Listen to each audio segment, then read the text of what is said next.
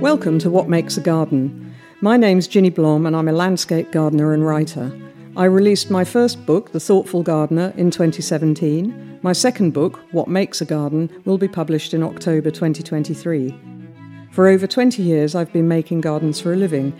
I've been lucky enough to work on projects all around the world, collaborating with fascinating people across the fields of design, architecture, conservation, and more. While we will discuss the practical matters that go behind creating and looking after a green space, this series is about much more than that. We'll delve into what it is that inspires us to work with plants, what it is that connects us to the land, and the complex constellation of ideas, experiences, thoughts, and senses that make a garden.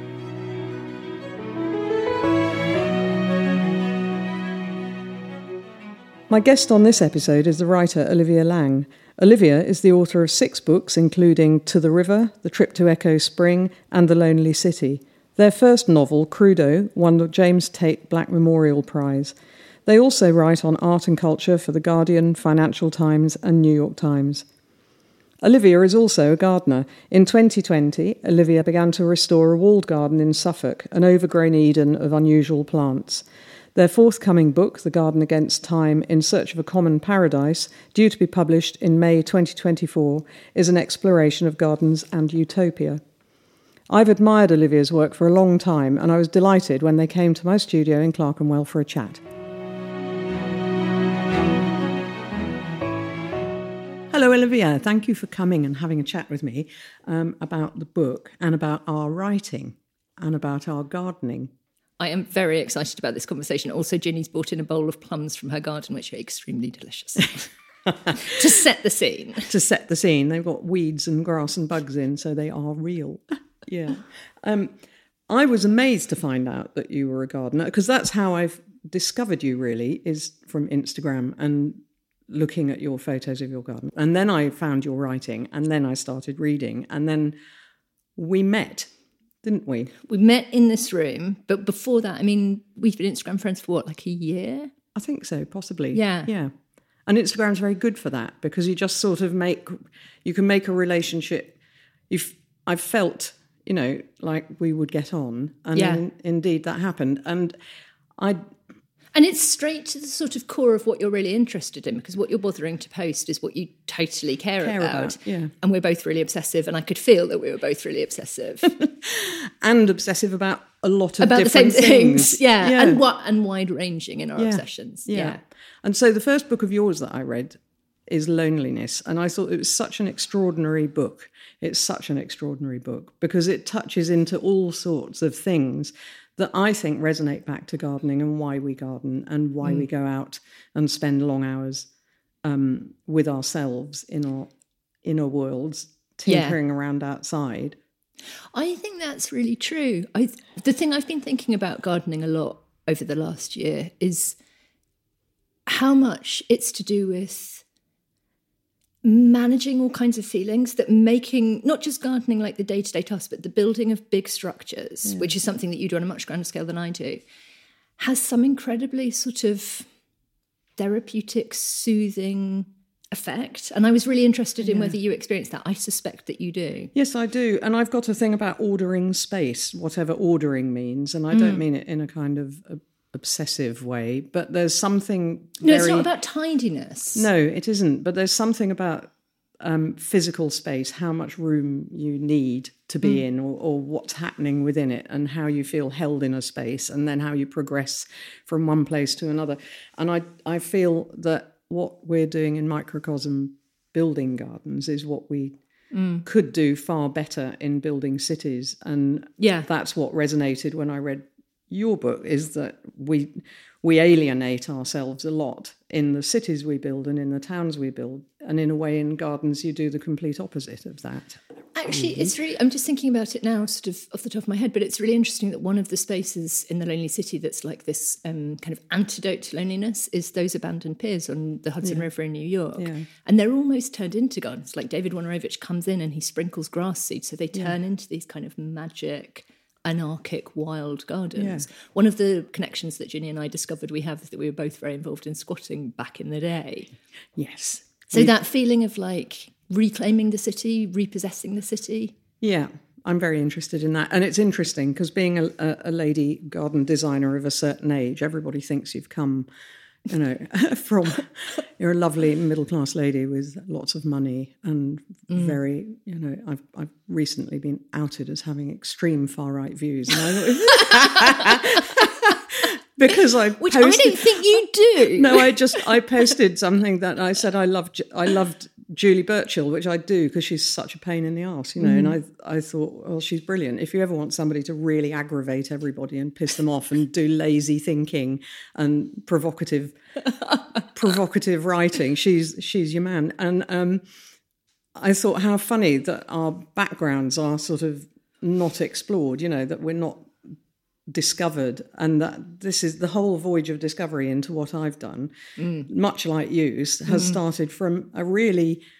unexpected, Outsidery. outsidery sort of place, you know, and it's Yeah. quite hard to get that across in this world of sort of celebrity and everybody being all right. And if you were to look at both of us on Instagram, we've got houses and gardens. and we probably we're look like grown-ups. polished professional adults. Yeah, Yeah. which we are clearly, but Yeah. you know, On some level. oh, scratch the surface and we're messy, hungover.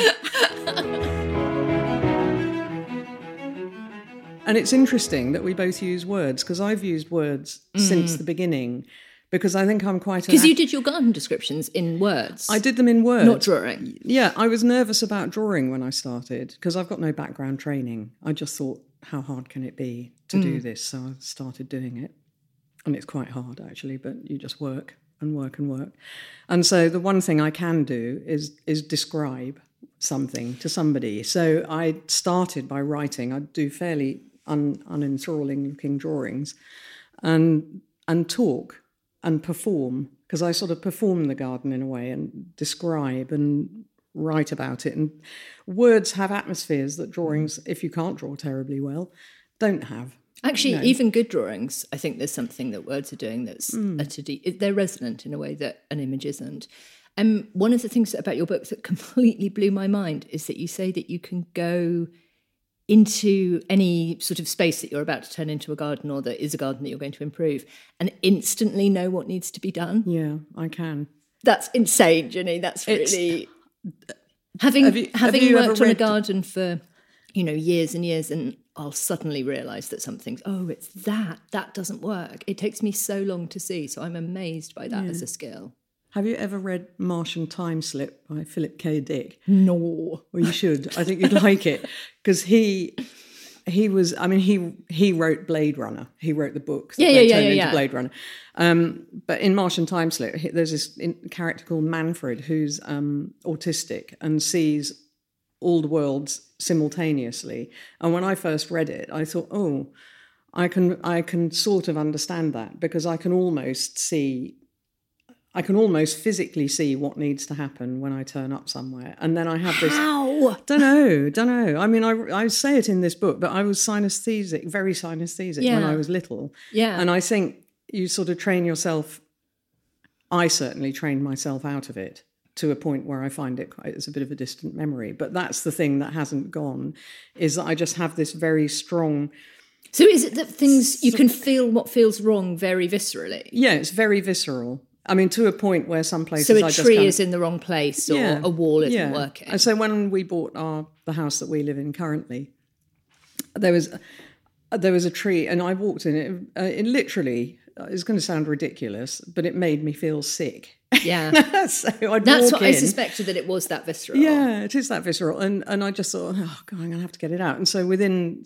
you know a week of living there, um, I'd got permission to take it out. It was a terrible tree, so it wasn't like I was killing a good tree. So the tree was not only in the wrong, in a really wrong place uh, that just blocked everything. So it's all about unblocking Mm. things. I think my whole life is mm. about unblocking. I think that's why I became. I wanted to be a plumber, but I became a, a psychologist, which is the same thing as far as I'm concerned. It's, Yeah. you know, and I was always obsessed with unblocking streams and and getting things to letting run things smooth, run properly. run smoothly, not like just run like a torrent, but there is just a sort of natural feel to things going well. And I think that's where landscaping, if you if you can order space, I mean, we're surrounded by models in here, and I find it really helpful to make models And to be able to look at it three dimensionally. Yeah, look at things three dimensionally. And I think it helps the people I work with because we've all got different ways of perceiving what we're doing. Yeah. So words are a lot, you know, in in the context of what we do. But then there's something else in that that's about how much you rely on intuition. Because I think sometimes when I do realize something isn't working, in a garden, say, but also in a book, the realization also comes with the sense that I've I've known this, but I've been ignoring this. Yeah. And now it's seeped up to a sort of unignorable pitch. Yeah. And I think as I get more adept, I mean, I've just finished my seventh book, so I feel like I'm adept at that in a way that I'm not with gardens. But that, um, so much of being an artist, I think, is about that process of being able to hear that little voice Yes, that's it like, is. Right, not Yeah. right, not working. Yeah. And so often you're like deeply invested in this chapter idea and it's wonderful and shiny. Not working, not working. Yeah. And you have to just And go, it's a niggle. okay, okay, Yeah. that's not going to go away. Well, it was a little voice like that that got me to do this in the first place because I had a perfectly sensible. I had a perfectly sensible career, you know, and I'd, I'd actually, And it's a as- dream, isn't it? I had a dream, yeah, and I think you have to. And I'm a Jungian. No, no, say the dream. I love Oh, the dream. well, I trained as a Jungian, so it it sort of you know it all makes sense to me that you you have to listen to these things, and then you have to find a way of making it real. You know, so you're mm. you're listening to your inner voices and you're mm. making it real through writing. It becomes as concrete as it can be through the written word and through because the you're process. validating it, so it Yeah. becomes louder and louder. And it's very important to me to make things. It's very important. And I think what what happened is I did have I had this sort of great cataclysmic event in my life where my four closest friends died and my four pets all within mm, you know very short space of time. And I went on a holiday to northern Spain up a gorge that that took I didn't get out of third gear all the way up it. it's like quite precipitous, like a eek, God, and there are all these rocks chained to the side of the, you know, these Oh, mesh gosh. nets. And I was thinking, God, this is actually quite frightening. Even I'm, I'm in Europe and I'm scared. anyway, I got all the way up there, and then I had this prophetic dream where I I had um. I was in a stadium full of people, like like Wembley, and everyone's screaming and screaming like a big football match or something. And there was a little tiny person, like a child. It was an adult, but a child, Yeah. In the middle, trying to say something. And in the end, I went, "Will you all shut up? I'm trying to hear what he's saying." And I bent down, and even in my dream, I was thinking, "I wonder what he's going to say." And he said, "Please, can I be a gardener?" And I just thought, "Ah." Am I going to have to? I know. It's such a good story. I know. And I woke up and told my partner, and he said, Well, you just got to do it. Just Yeah. do it. And I thought, well, yeah, I've got to do it. And that literally is the it had that level of force that is Force, yeah. this is the real thing. Yeah. Yeah. And I thought, right, I'll do it. What's the worst that can happen? It'll all go horribly Just wrong. failure. Just failure. Yeah. And who cares? It's only ever just failure. Yeah. Failure's fine. Misery. yeah, it, it isn't going to kill you. So have a go. And I literally knew nothing. I, I, but I'd been sort of tinkering around. I'd always loved the subject. When you're doing the thing that's right, it works. I think. And, and that's listening. that sense of flow that you're not Yeah. you're not um because I had all of my 20s doing the wrong job and I Yeah. knew all the time that there was just this sense of grit and something pulling and as soon as as soon as I changed and started writing like everything suddenly aligned Yeah. it's not that it gets easier or there isn't all of those sort of senses of failure and difficulty but there's something about doing the right thing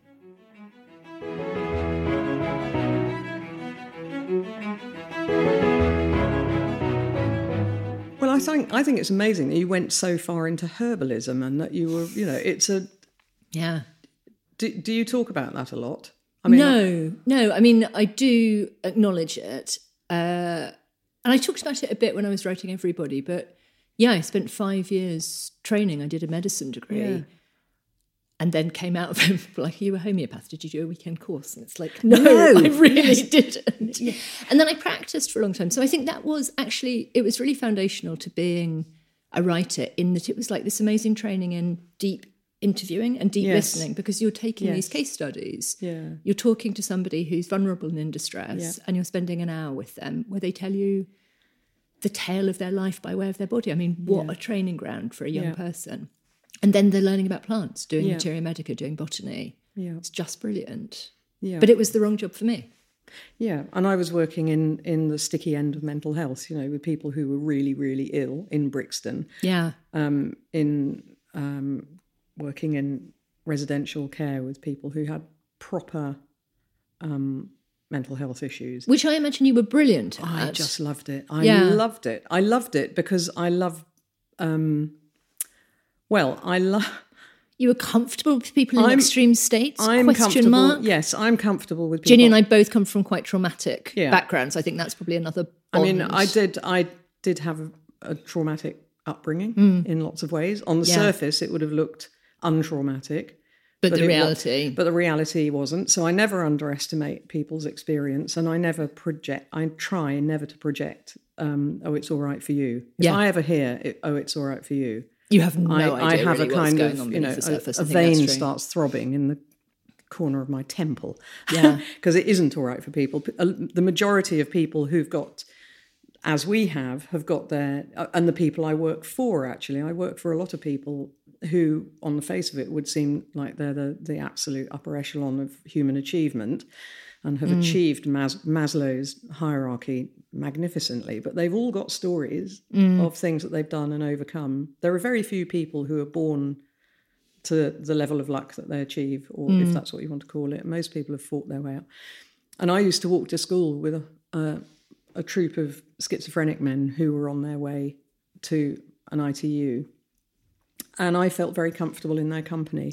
And I've always felt very comfortable in the company of people whose whose experience an alternative reality to ours. Um, because I think I was trying to make sense of my own perceptions when I was little, and gardening helped me do it. So being outside or being with plants or being with mud, Yeah. actually, mud was a big part of my childhood. because of sort of tactile modelling, making things from it, or getting dirty. No, not the getting dirty, because I'm very fastidious and clean, as you can see. Spotless. Don't no like- mud no, on I Jinny was- today. possibly. Was- I can't see fingernails. Possibly. I- fit- I no, th- they're spotless. I think I like the age of it. I think I like the what what it actually is, which is the the Oh. the, the particulate matter of the planet. yeah, you the know. skin of the planet. Yes, and Yeah. what it was, and what what the components were, and I became, you know, I really enjoyed writing the section about the different soils, and I could have written an I entire loved book. that. could have written an entire book about. But maybe the soil. next one should be about soil. You know, the I think of, soil is the most important Yeah. subject, actually, because of all of the farming and soil that has no fertility left whatsoever. None whatsoever. And regenerative farming, I'm I'm much more pro regenerative farming than I am rewilding because Mm. it's got much more thought and care piling into it and um, and genuine interest and there's Mm. just something in the word regeneration which I like. Um, which is a giving word rather than um, rewilding, which to me is a I hubristic. think rewilding has become a very difficult phrase because Yeah. it covers so many different projects, some of which I think are amazing and some of which I'm less interested in. But Mm. I'm it- just I, I hate sure- how it's got caught up in this sort of ridiculous culture war where it has, hasn't it? people feel like they need to say, I loathe rewilding. Well, I love rewilding. Yes, it's like, let's it's actually talk like about what we mean by it Yes. rather than using it as this phrase that conceals all kinds of things. And that's what your book makes so clear is these very kind of sane ideas about we're in a crisis with the planet, we're in an ecological crisis. There's a role that gardens can play in that. And that felt really exciting to me that there are lots and lots of different things we can do. We're all different, we'll have different roles to play. And it- it, felt generous and uh, engaging rather than doctrinaire. Oh, I mean, you're not a very doctrinaire person, are you? I hope not.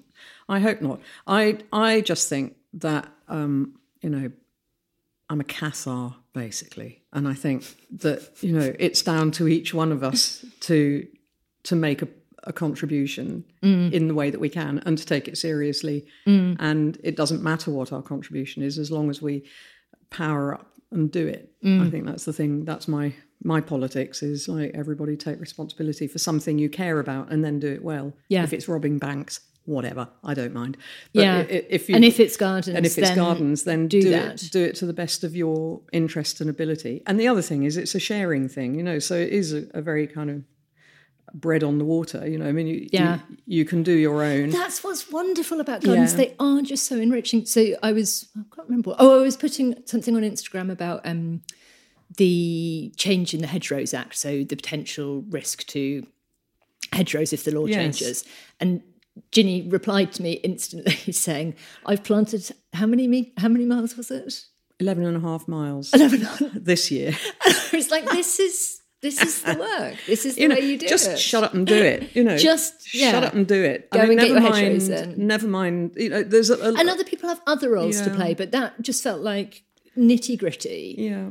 Get the hedgerows in. I mean, I'm very lucky because I I've found myself in a position where people trust me to spend their money wisely, and this is Mm. how I choose to do it. You know, so And you can convey the sort of infectious delight of what a hedgerow in full bloom or full ripeness is Yeah. to a client who then says, Yes, I want that. And I think that's really interesting. That's where language sort of plays a role as well, because you're making a dream of the garden and then you're providing that dream garden. yeah, That's an interesting process. it is. I'm going to send okay, you wait, something. I've got a question. I've got a question. Please, miss. I've actually put my arm up. Um, when you meet a client, whose dream is it? Are they bringing a dream to you, or are you bringing a dream to them, or is it a collaborative process, or are you drawing out what they truly want, or telling them what they want? I ah, that's interesting. I think it's entirely dependent on who it is. Um, I've had one one client who's become a very good friend. When I showed them the scheme, I said, "What do you think?" And she said, "If you love it, I love it," and that was that. And I thought, "Oh, that's nice." and then and that was it. It was like from there, I just built it, and she loved it, and Gosh. we've gone on to do other things together subsequently and become good mates. And she's another sort of maverick individual. I've worked Yeah. for a lot of women who um, who are how can I put it delicately wealthy enough to afford my gardens. Yeah. I think. Um, And she knew that she wanted you, and then what you wanted Yeah. to make was what other she people, desired. yeah, and other people, ha- um, it's much more sort of drawing out. People are nervous. You know, some people Mm. are nervous because it's not a, a standard material commodity. Yeah. You know, there's more to gardening than that.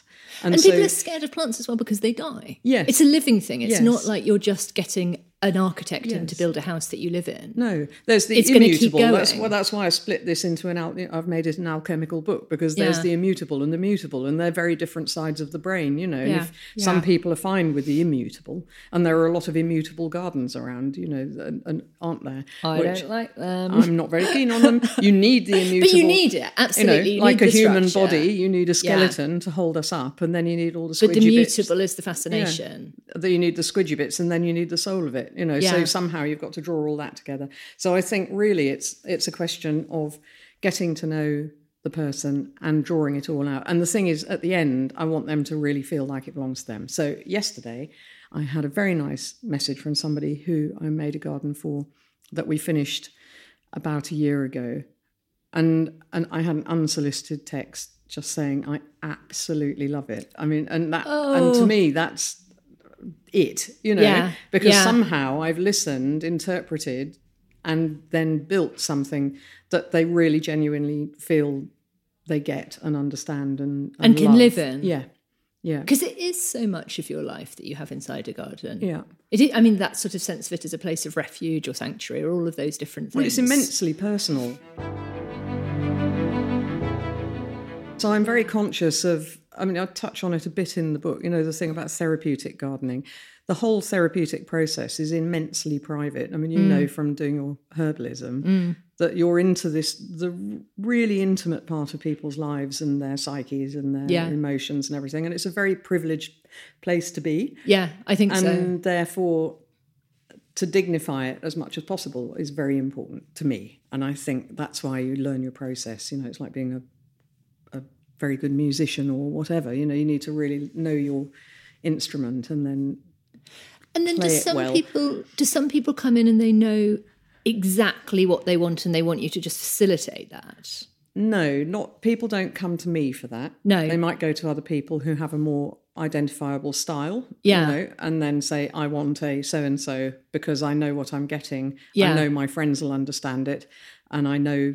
So with you you, it's like a deep process. You're going through Yeah, a process say- to find something. Yeah, I had one client and she'd pulled all sorts of different looking gardens out of magazines and spread them all out in front of me. And she said, Look, I think there's something going on in all of these. And I was absolutely amazed. I said, Well, they're all by me. but they're Oh my even God. down to But some. actually, your gardens don't all look the same. no, they don't. I could probably pick out threads in them, but Yeah. it was really interesting looking at the pictures in this book and being like, these are really, you know, some people just have a house style and you're like, oh, that's by them. yeah, But no, no, don't like that. no. No. And also. And they're responsive to the place that they're in. Yeah. So that varies. The Yeah. Scottish one looks so different to everything Yeah. else. yeah, Beautiful. Thank but you. yeah. yeah. It will be again, Olivia. They've just put a lot of drainage in, so it's not looking quite at its best. Well, I shan't be looking at it now. no, but come in. But when we go up there, when we're, yeah. then we it will be again. It. It. will be again. Yeah, and things like the garden in Italy in there, I had to sort of go through the layers of history because that that Mm. site has, I mean, it's unbelievably layered history as this and that's country where the does. bones really come to the fore in that kind of landscape. Yeah, so then you think, okay, am I going to do something from the last 200 years, the last 500 years, the last 1,000 years? You know, which Yeah. bit, wh- where's the real um, resonance of this place and what are we really going to pull up, draw up out of it and, And how do you real? make that decision? I don't know. I think That's intuition as well. Yeah. What's going to feel right? Yes. I mean, one, one thing I've had to learn is that being a very instinctive person um, and subjective person, I've had to learn ways to communicate and mm. and make things appeal to more ra- types more rational than myself. You know, so mm. that's been for me a big a big part of my development, I suppose. As as a And did you find that easy? no, not really. I mean, I'm very shy. People don't know that about me. They think I'm a bit of a cunt, I think, but I'm oh, just shy. I don't think they do. so I, you know, because It is actually the 1st thing you told me, though. I came in the door and you said, I'm shy. Did I? And I was like, Yeah. Uh, okay, good to know. Well, no, because I didn't. I thought, what have I done? What have I done? I've invited this person. I don't. stranger is in I, my yeah. room. So it's, I, I invited somebody I don't know round. Yeah. anyway, it was all right, wasn't it? It was all right. Yeah.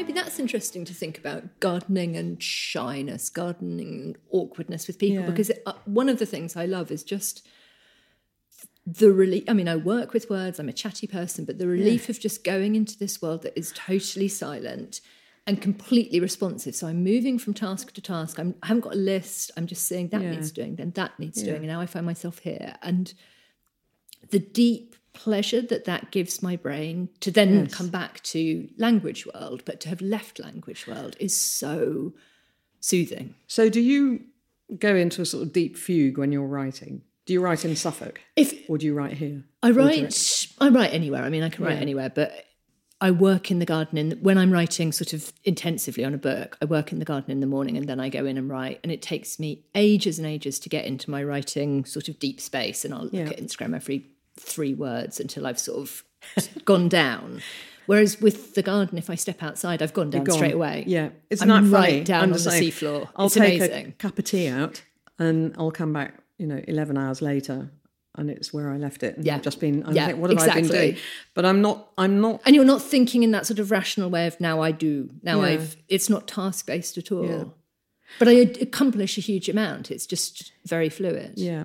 If I need to be a productive gardener, I have to work with somebody else with me Yeah. because otherwise, I'm a I'm a kind of drifting drifter. You know, it's real kind of um, what do you call that? You know, I just sort of stagger about going from leaf to leaf, sort of doing things like picking the plums, which has been the the order of the last week. yeah I've never known a tree have so many plums on it. There's not a bug in them. Oh tons and tons. I don't know what to do with them. Haven't eaten last year's yet. Um, and then that becomes really sort of therapeutic, Mm. just moving the, being up the tree next to the magpie who's It's the- living in it, it's the thing I seeing mean, the garden from a different angle. There's all these things sort of milling around in my head from Yeah. from work to stuff to gardening to you know Yeah. change. I've got this real dilemma at the moment about whether I should redesign the garden or not because I don't really like designed gardens. I was going to ask you about yours because it's a real garden, isn't it? It's got rooms and it was designed by Mark Rumary who I don't know if you ever came across he was the head designer at Notcutts from Ah, no. 60s to 90s and it was the only garden he ever made for himself. So it's like an incredibly sort of passionate and knowledgeably made garden, but also he works on stately homes and this garden's a third of an acre, but it's like a, mm. you know, he's divided it into rooms and he's done those sort of structures, but on a tiny scale. So it's incredibly seductive. But then it was lost. It was it was sort of let go for 20 years. So my whole time there has been rediscovering it, restoring what's restorable, and now going, well, actually, I don't really like that, so I'm going to take that out. Yeah. Which has been really nice to just very sort of slowly respond to it. That's sort of the position I'm in because I've inherited a garden by somebody who was a very good gardener and who died sadly, but whose husband lives up the road, who's very Mm. good friends of ours. Yeah. And um, I thought, well, I'll just be the custodian of Ruth's garden because I, Yeah. can, I can feel her in it, interestingly. And I was thinking, well, I know that we'd have got on like a house on fire. I can Because you can feel a person in a garden. Yeah, and then so Even I've been very plant reluctant. choices. I yeah, think. Yeah. Oh, you love those. You love colchicums. Oh, I love col- You Yeah. know that sort of feeling Yeah. of somebody responding to that like great drift of purple that appears overnight. Like I like that person. Yeah. I've decided though, I think I might change it all. But interestingly, my, my fabulous knack of seeing things instantly, I had it the day we arrived. Yeah. And I wanted to do it the day we arrived. And we've now been there for seven years and I can't bring myself to do it. Maybe her maybe her presence is just still there. Maybe it's not time to do it yet. Yes. Oh, I shall take that. I don't know. I no, mean, I could no, be no, wrong, that's good. but That's a good excuse. That's a that's a good one. Thanks. yeah, maybe at 10 years. So when you're doing other people's gardens, are you in situations sometimes, I imagine you must be, where it's a historical garden or it's already been made by somebody else? And how do you work with that? Well, it, I I sort of can't. I mean, I can in a historic garden because they were generally laid out on principles, and I think if you've got principles, um, they're they're easy to work with because you can respect the principle and then work within it. So I've done a number of of restoration projects, and I've got quite a large one at the minute. A garden's listed. Yes. So you can have a Grade listed two star garden where you've got it right. Yeah, grade two star listed park and garden, and Yeah. then you have to. And in Scotland, there I've worked in a few. Um, they they call them something different. Um, anyway, but yes, But you have listed. to work in exactly the same way as you would with a listed building. And then it's and then it's a question of finding where the um, where the layers are important and where they're not. So the Mm. one that we've got is an early uh, is a 17th century estate, but it then had iterations. So you had to look at the Mm. iterations, and actually one of the iterations was in the 1920s, and that brings quite an interesting. You know, there's a big heavy Victorian iteration, and I'm not particularly pro Mm. heavy Victorian, so I'm going to I feel like they're going to come back in fashion very soon because they're so unfashionable. Mm. I think there's going to be an awful like bedding plant renaissance Yes, that. It's the weight. because everyone's so wild right now. It's the weight of them. they're That's the- ponderous they're very and they're stiff. stiff, static, and dark. Yeah, And they're going to come back. Watch. Yeah. within two years they're going to be hyper I mean, fashionable. one of the things is, do I take out my crazy paving, Olivia? I've got crazy paving in No. my garden. no, because I always think it's very interesting when people do follow fashions with guns or just sort of follow changes in sensibility. That's how those sort of amazing moments get totally lost. And I think there is something to be said for letting Yeah. things just be as as they were when they were made. Yeah, I think so, and that's why I wrote about culture and style in there because I think you can if if you are so dedicated to the the fashion of the moment. Mm. You know, I'm very interested in fashion. I'm very interested in fashion because I'm. Absolutely fascinated in how people present themselves, and I Mm. love clothes. And I love my best friend just died, which- Maureen Doherty. Oh. she would be doing a podcast with us. Oh. except she wouldn't because she wouldn't, but she would if you know what I mean. um, but the, the the art of how one looks and what makes you feel comfortable as an intuitive i can't go in a shop and buy clothes they just nothing ever fits me or looks right so i've had handmade clothes basically all my life Uh, lovely. you know so i think the the joy of bespoke whatever bespoke is Yeah. is the ultimate luxury really whether it's good bad or indifferent you know made yourself or made by someone good yeah.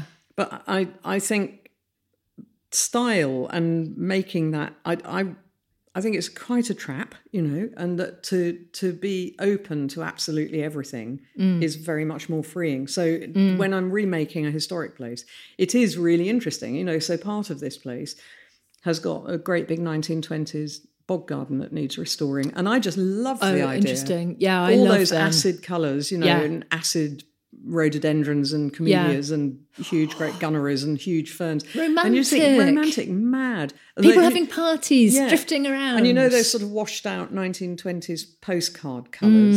You know, I think I can see it. I can really see Mm. champagne it. in those it. little saucer glasses. Yeah. I mean, just yeah, And women faded glamour. Yeah.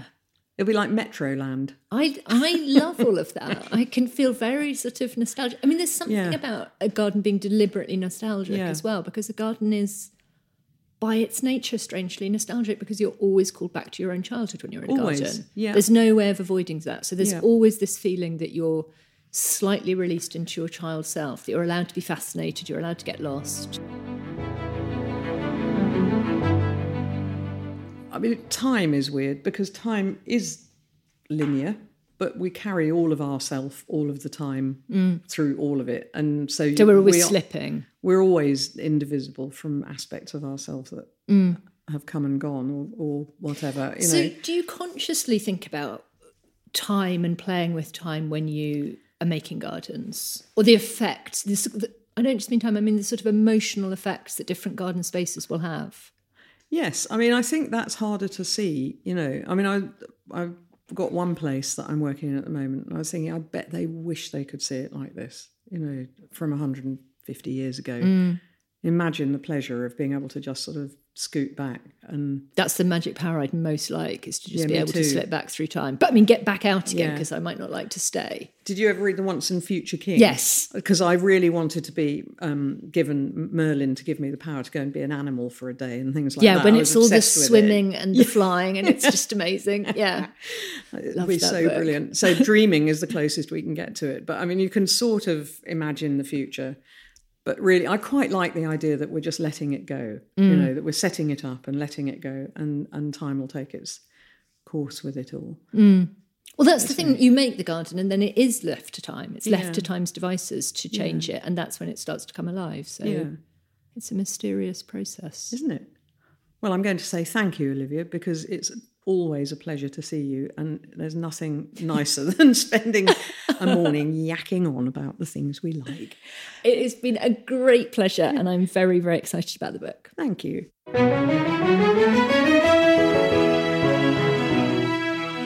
Thank you for joining me on this episode of What Makes a Garden. If you enjoyed this episode, please like it, leave a review, and share with your friends. To find out more, you can head to my website, jinnyblom.com, or find me on Instagram at jinny.blom. The book, What Makes a Garden, will be published by Quarto and available to buy online from all good bookshops from the 19th of October 2023. This podcast was produced by Danielle Radojcin at In Talks With, sound by Warren Borg at Worgie Productions, original music commissioned by Jinny Blom, composed by Peter John Vettese, and produced by Marc Fox at Re Record.